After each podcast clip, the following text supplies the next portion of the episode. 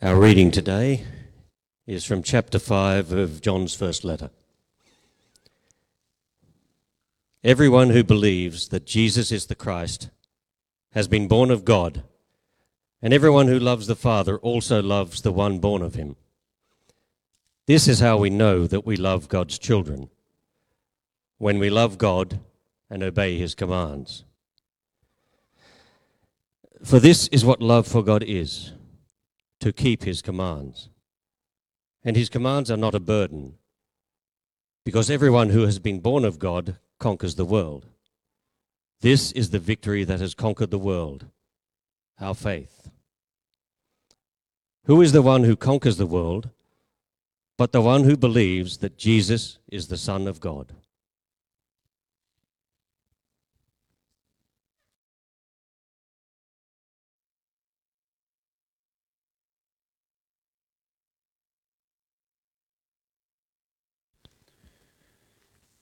So we return today to uh, John's first letter, and as we've been traveling through the, the letter of First John, we've been looking at what it means to be authentically Christian.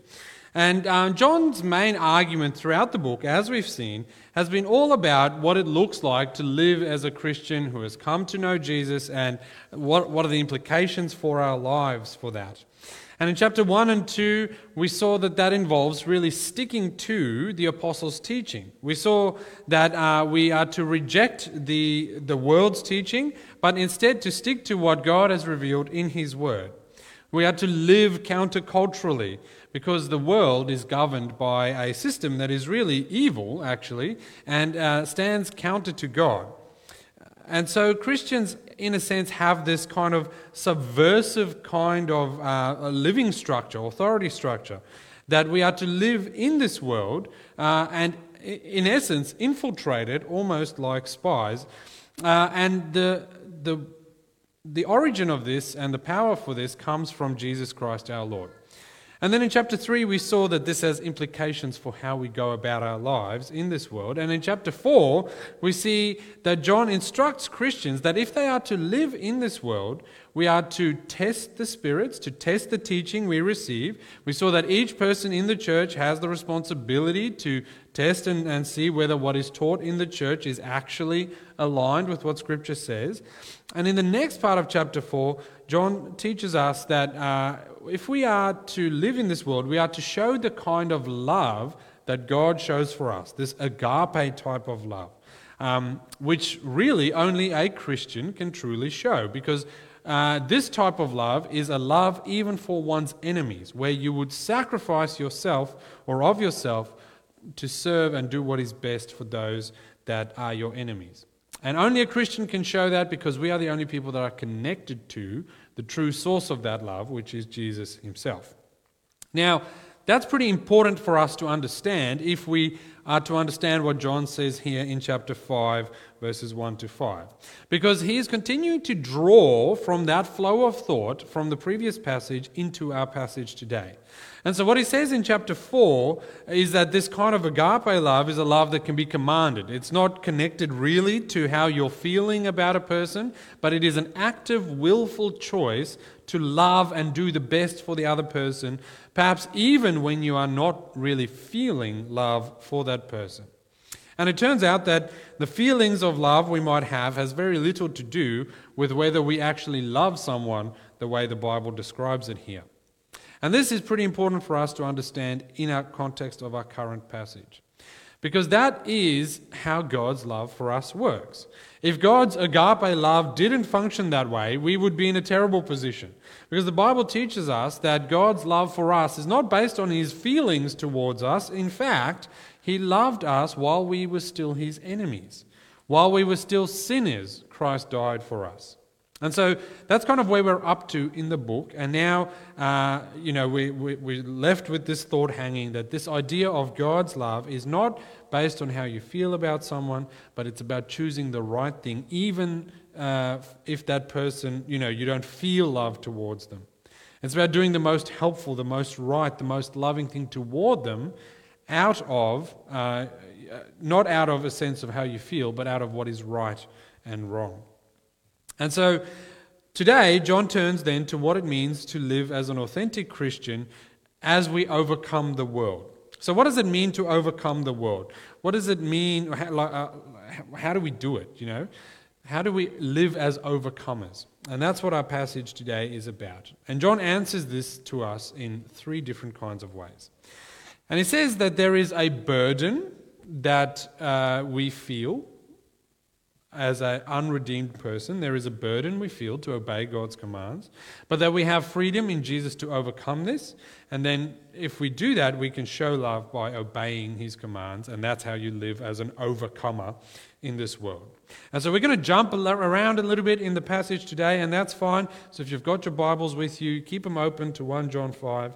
Um, because we're going to start in the middle and then go back to the beginning and then the whole passage all together. So let's start in verse 3. For this is what the love of God is to keep his commandments. And his commands are not a burden, because everyone who has been born of God conquers the world. This is the victory that has conquered the world, our faith. Now that's tricky because I don't know about you, but well, actually, I think I do know about you. But at least for me, it doesn't always feel as if obeying God's commandments is not a burden, which is what John says here.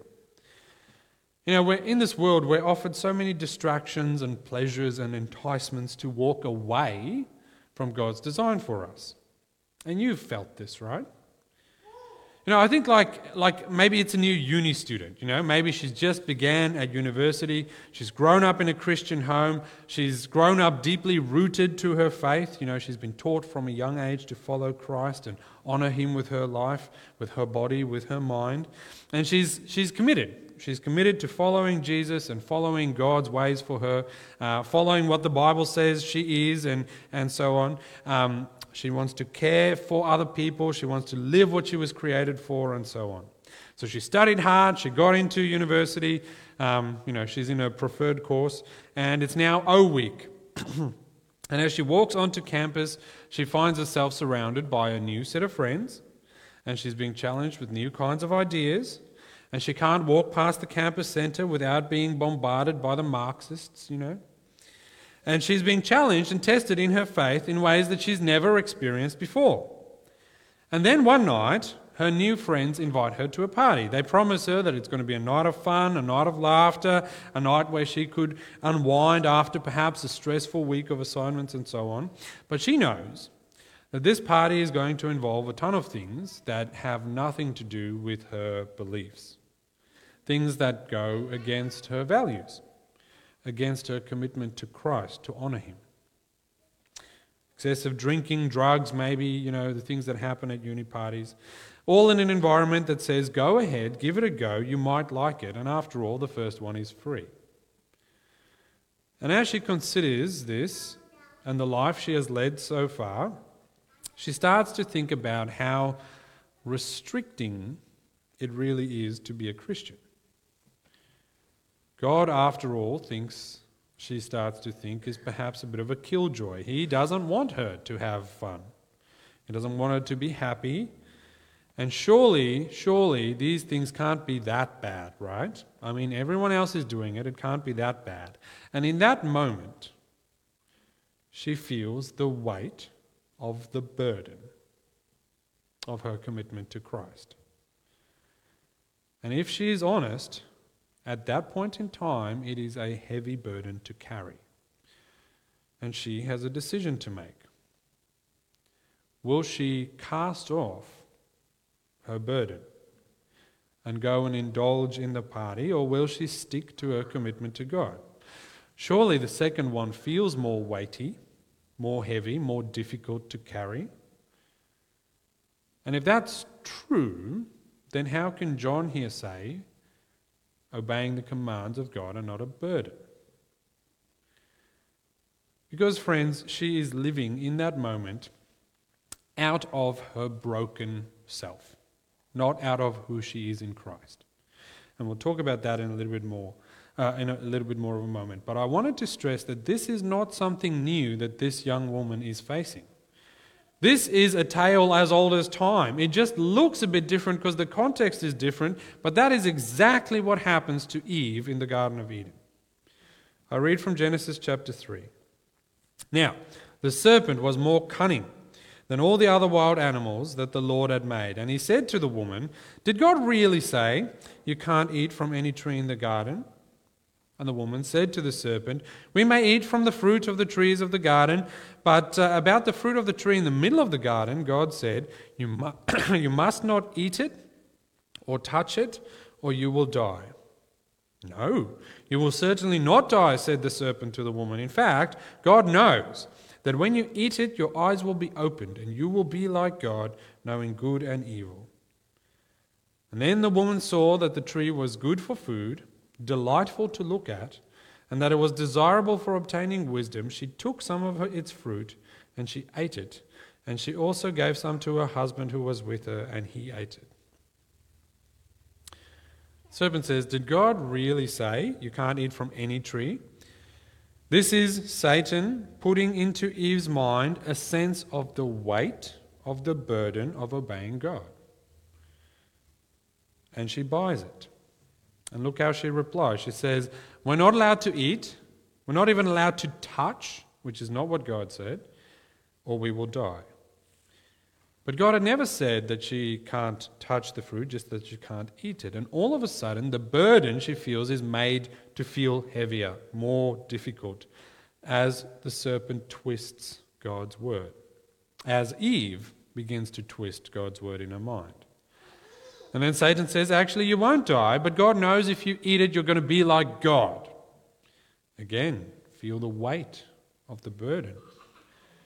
Serpent is telling Eve, God doesn't want you to be happy.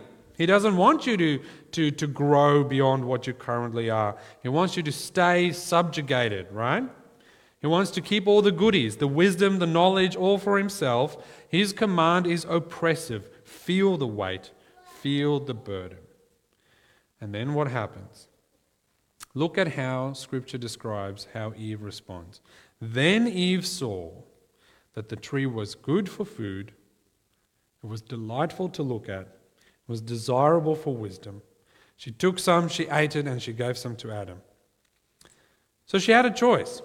She could let go of the burden of obeying God and enjoy everything that was forbidden to her, the things that looked good, felt fun, was desirable, delightful, filling, fulfilling, and let go of the burden of the weight of carrying of obeying God, or she could submit to his law and carry the burden. She is in exactly the same box as our uni student.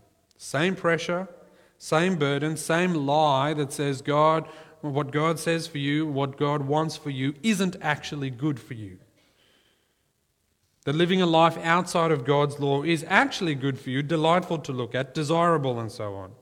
There's the same lie. And it is the same issue, my friends, that we all share. And that is why we feel the weight of the burden.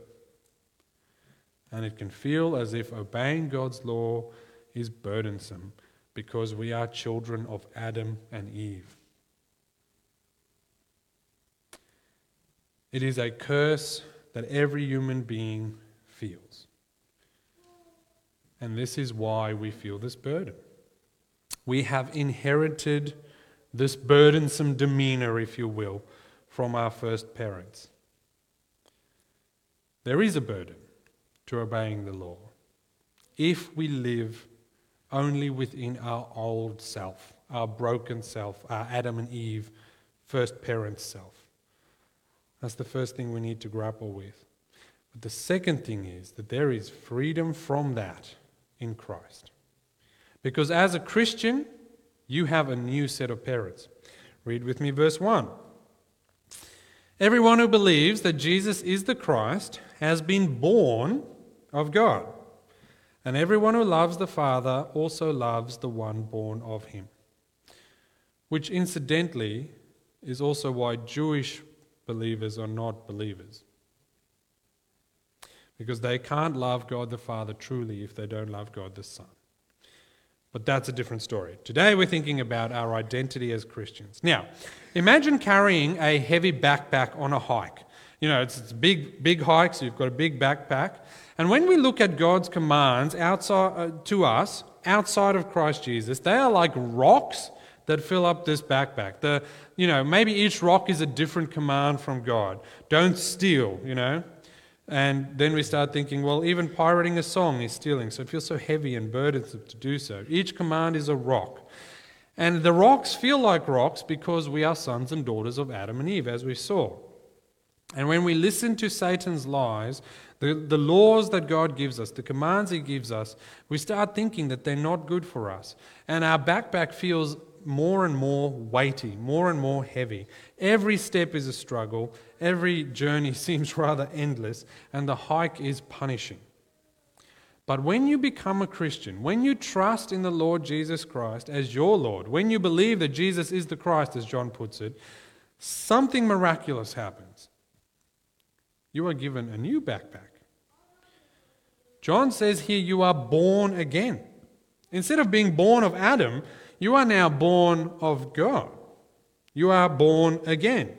And instead of this heavy backpack that feels like it's crushing you, in our born again nature, we, you know, our relationship to God becomes lighter and lighter. Each of those rocks is kind of like a feather, it weighs practically nothing at all because we are now in a relationship with God, in the right relationship with God.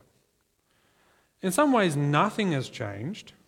The backpack is still full of commands, still full of God's will for our life. Our relationship to the commands, um, though, is no longer the same. Our relationship to the rocks has changed. Why? Because we have been changed. We have been born again. Now, why is it that obeying God's laws and commandments feels so heavy outside of a relationship with Jesus? Well, because we're actually, they feel heavy because we use them as a way to prove to God that we are good enough for Him to accept us. We use them as a way to try and justify our own lives. And the weight is crushing because the task of obeying God's laws is so contrary to our very sin nature that when we try, we are crushed by the weight of its burden. And that's why our nature needs to change. And that's where Jesus comes in. He was, in fact, the only person ever who could carry the full weight, the full burden of living according to God's laws, living this perfect life. Uh, and he actually did it. He's the only person ever to have been able to do that. Jesus does what for us is impossible. He bore that weight for us so that we no longer have to. And then what happens is when we believe in Him, when we trust in Christ, we're actually transferred out of the family of Adam and put into the family of God. We're transferred out of the line of sin and adopted into God's family as His children. We get a new daddy. And when we are grafted into His family, we find ourselves in Christ. That's what it means to be born again. It's not something, you know, being born again is not something only super spiritual Christians do. It's not a marker of someone who's especially dedicated to following Jesus, you know, as if there are born again Christians and non born again Christians. That's not how that works. If you believe, you have been born again out of the life of death and into a life of life. Every believer has been grafted into God's family. We are born again of God and we get an entirely new nature an entirely new identity. So that when we feel burdened by God's commands, by His laws over our lives, when it feels like it's a burden to be a believer, you can be sure that you are listening to either your old self or the lies of Satan. That you're going back to the way you used to be outside of Christ. But now you have a new nature. You have been born again. And that then has some pretty significant implications for our lives. So, now what? How do we live out of that? You know, we've, so, we've seen that there is a burden to the law, and we've seen that that burden exists because we're living out of our old self. But in Christ Jesus, there is freedom as we're born again. Now, the last thing John wants to show us is that that has, has implications for us, and it means that we can actually overcome the world through obeying God's laws and commands. And now we're in the, in the middle. So, verse 2 all the way through to number 4 again. This is how we know that we love God's children, when we love God and obey His commands. For this is what love for God is to keep His commands. And His commands are not a burden, because everyone who has been born of God conquers the world. This is the victory that has conquered the world, our faith. So, what does it mean to overcome the world? It means to love God. And what does it mean to love God according to John? It means to obey his commands. That is how we show our love for God.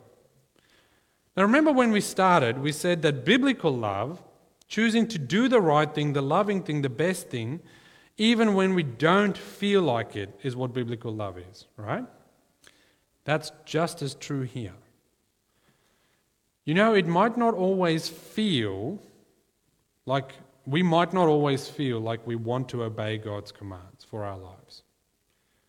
In fact, we don't always want to obey. We sometimes feel that it is a burden. But that's just because we're still learning what it means to be a Christian. We are each of us growing one step at a time. We're, we're, we're moving bit by bit by bit. But here's the thing the more we love Jesus, the more we love God, the more our lives are going to be shaped by His uh, word. The more we love God, the more we will keep His commandments, and the more we will do so naturally. But it's not based on our feeling, it is a choice to do the right thing even when we don't feel like it. It is an act of the will in which the heart follows. Jesus says something about this in Matthew 11 28. We know this passage. Come to me, all you who are weary and burdened, and I will give you rest. Take my yoke upon you and learn from me, because I'm lowly and humble in heart, and you will find rest for your souls. For my yoke is easy and my burden is light. There is a burden. There is a burden to following Christ, but it's not weighty. It's actually still there, but it is a light burden. The backpack representing God's commands is still there, but they are now no longer rocks, they are feathers. And the challenge to obey his command isn't any less significant, but because our nature has been changed, it doesn't feel as weighty anymore. When we have found freedom in joy as someone who is born again in God, following His commands becomes easier and easier because we're empowered by the Holy Spirit, not just our own strength and will. We are living in a life that has been transformed by grace, not trying to carry this burden of living a life that's so perfect that God has to accept us on the basis of our own righteousness. And the burden of, of carrying this sinful self reliance has been lifted, and instead we get this easy yoke, this easy light burden that Jesus speaks of in Matthew 11. But that does require us to engage our will. It is a choice to follow God's ways, even when we don't feel like it. That is what agape love does. It chooses the right and the best thing, even when you don't feel like it.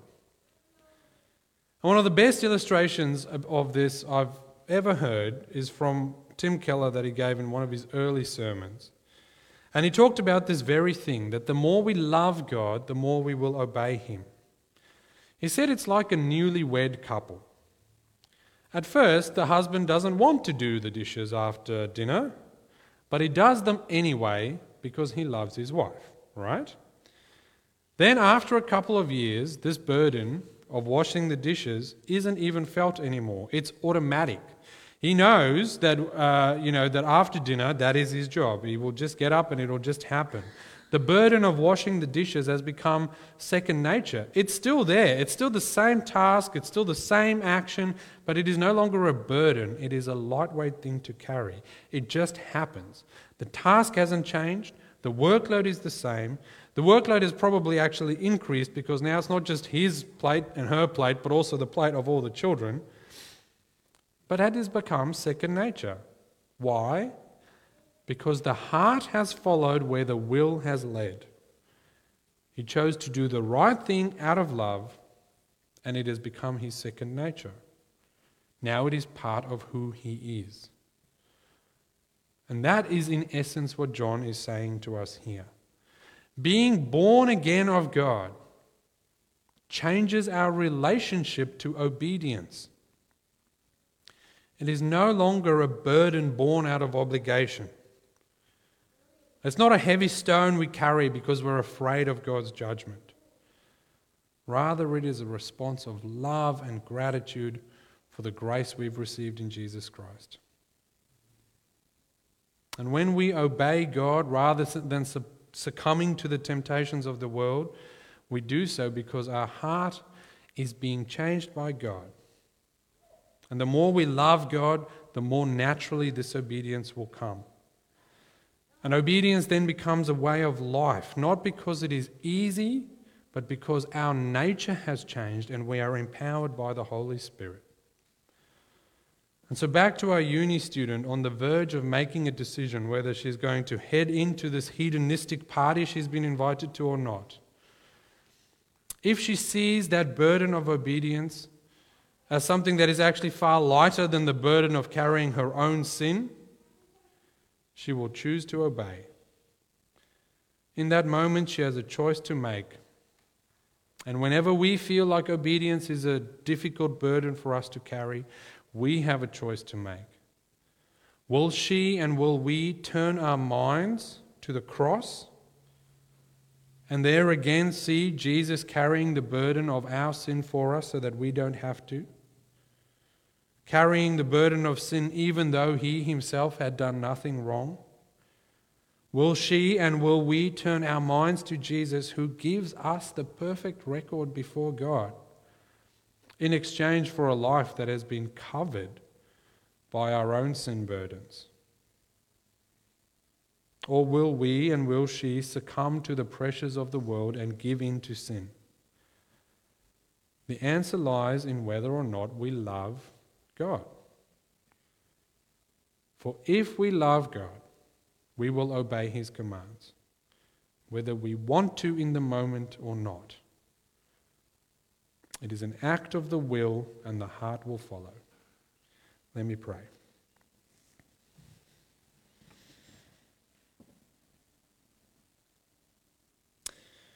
Lord, thank you for uh, giving us challenging passages like this from 1 John chapter 5, where we again learn about the nature of obedience. And we thank you that as believers we are born again that we have a new uh, Father, that we've been adopted into your family, that you empower us through our Holy Spirit, or uh, through your Holy Spirit, so that we now have the power to overcome this world, to reject its temptations, its lies, because you have changed us from within. But Lord, we recognize that sometimes it does feel like a burden to be a Christian. That when we see our friends and our family members do all kinds of things against your will with seemingly no consequences, it can feel weighty and heavy to bear. But thank you that again you remind us this morning that actually everyone has a burden to carry. Either we carry the burden of our sin or you will.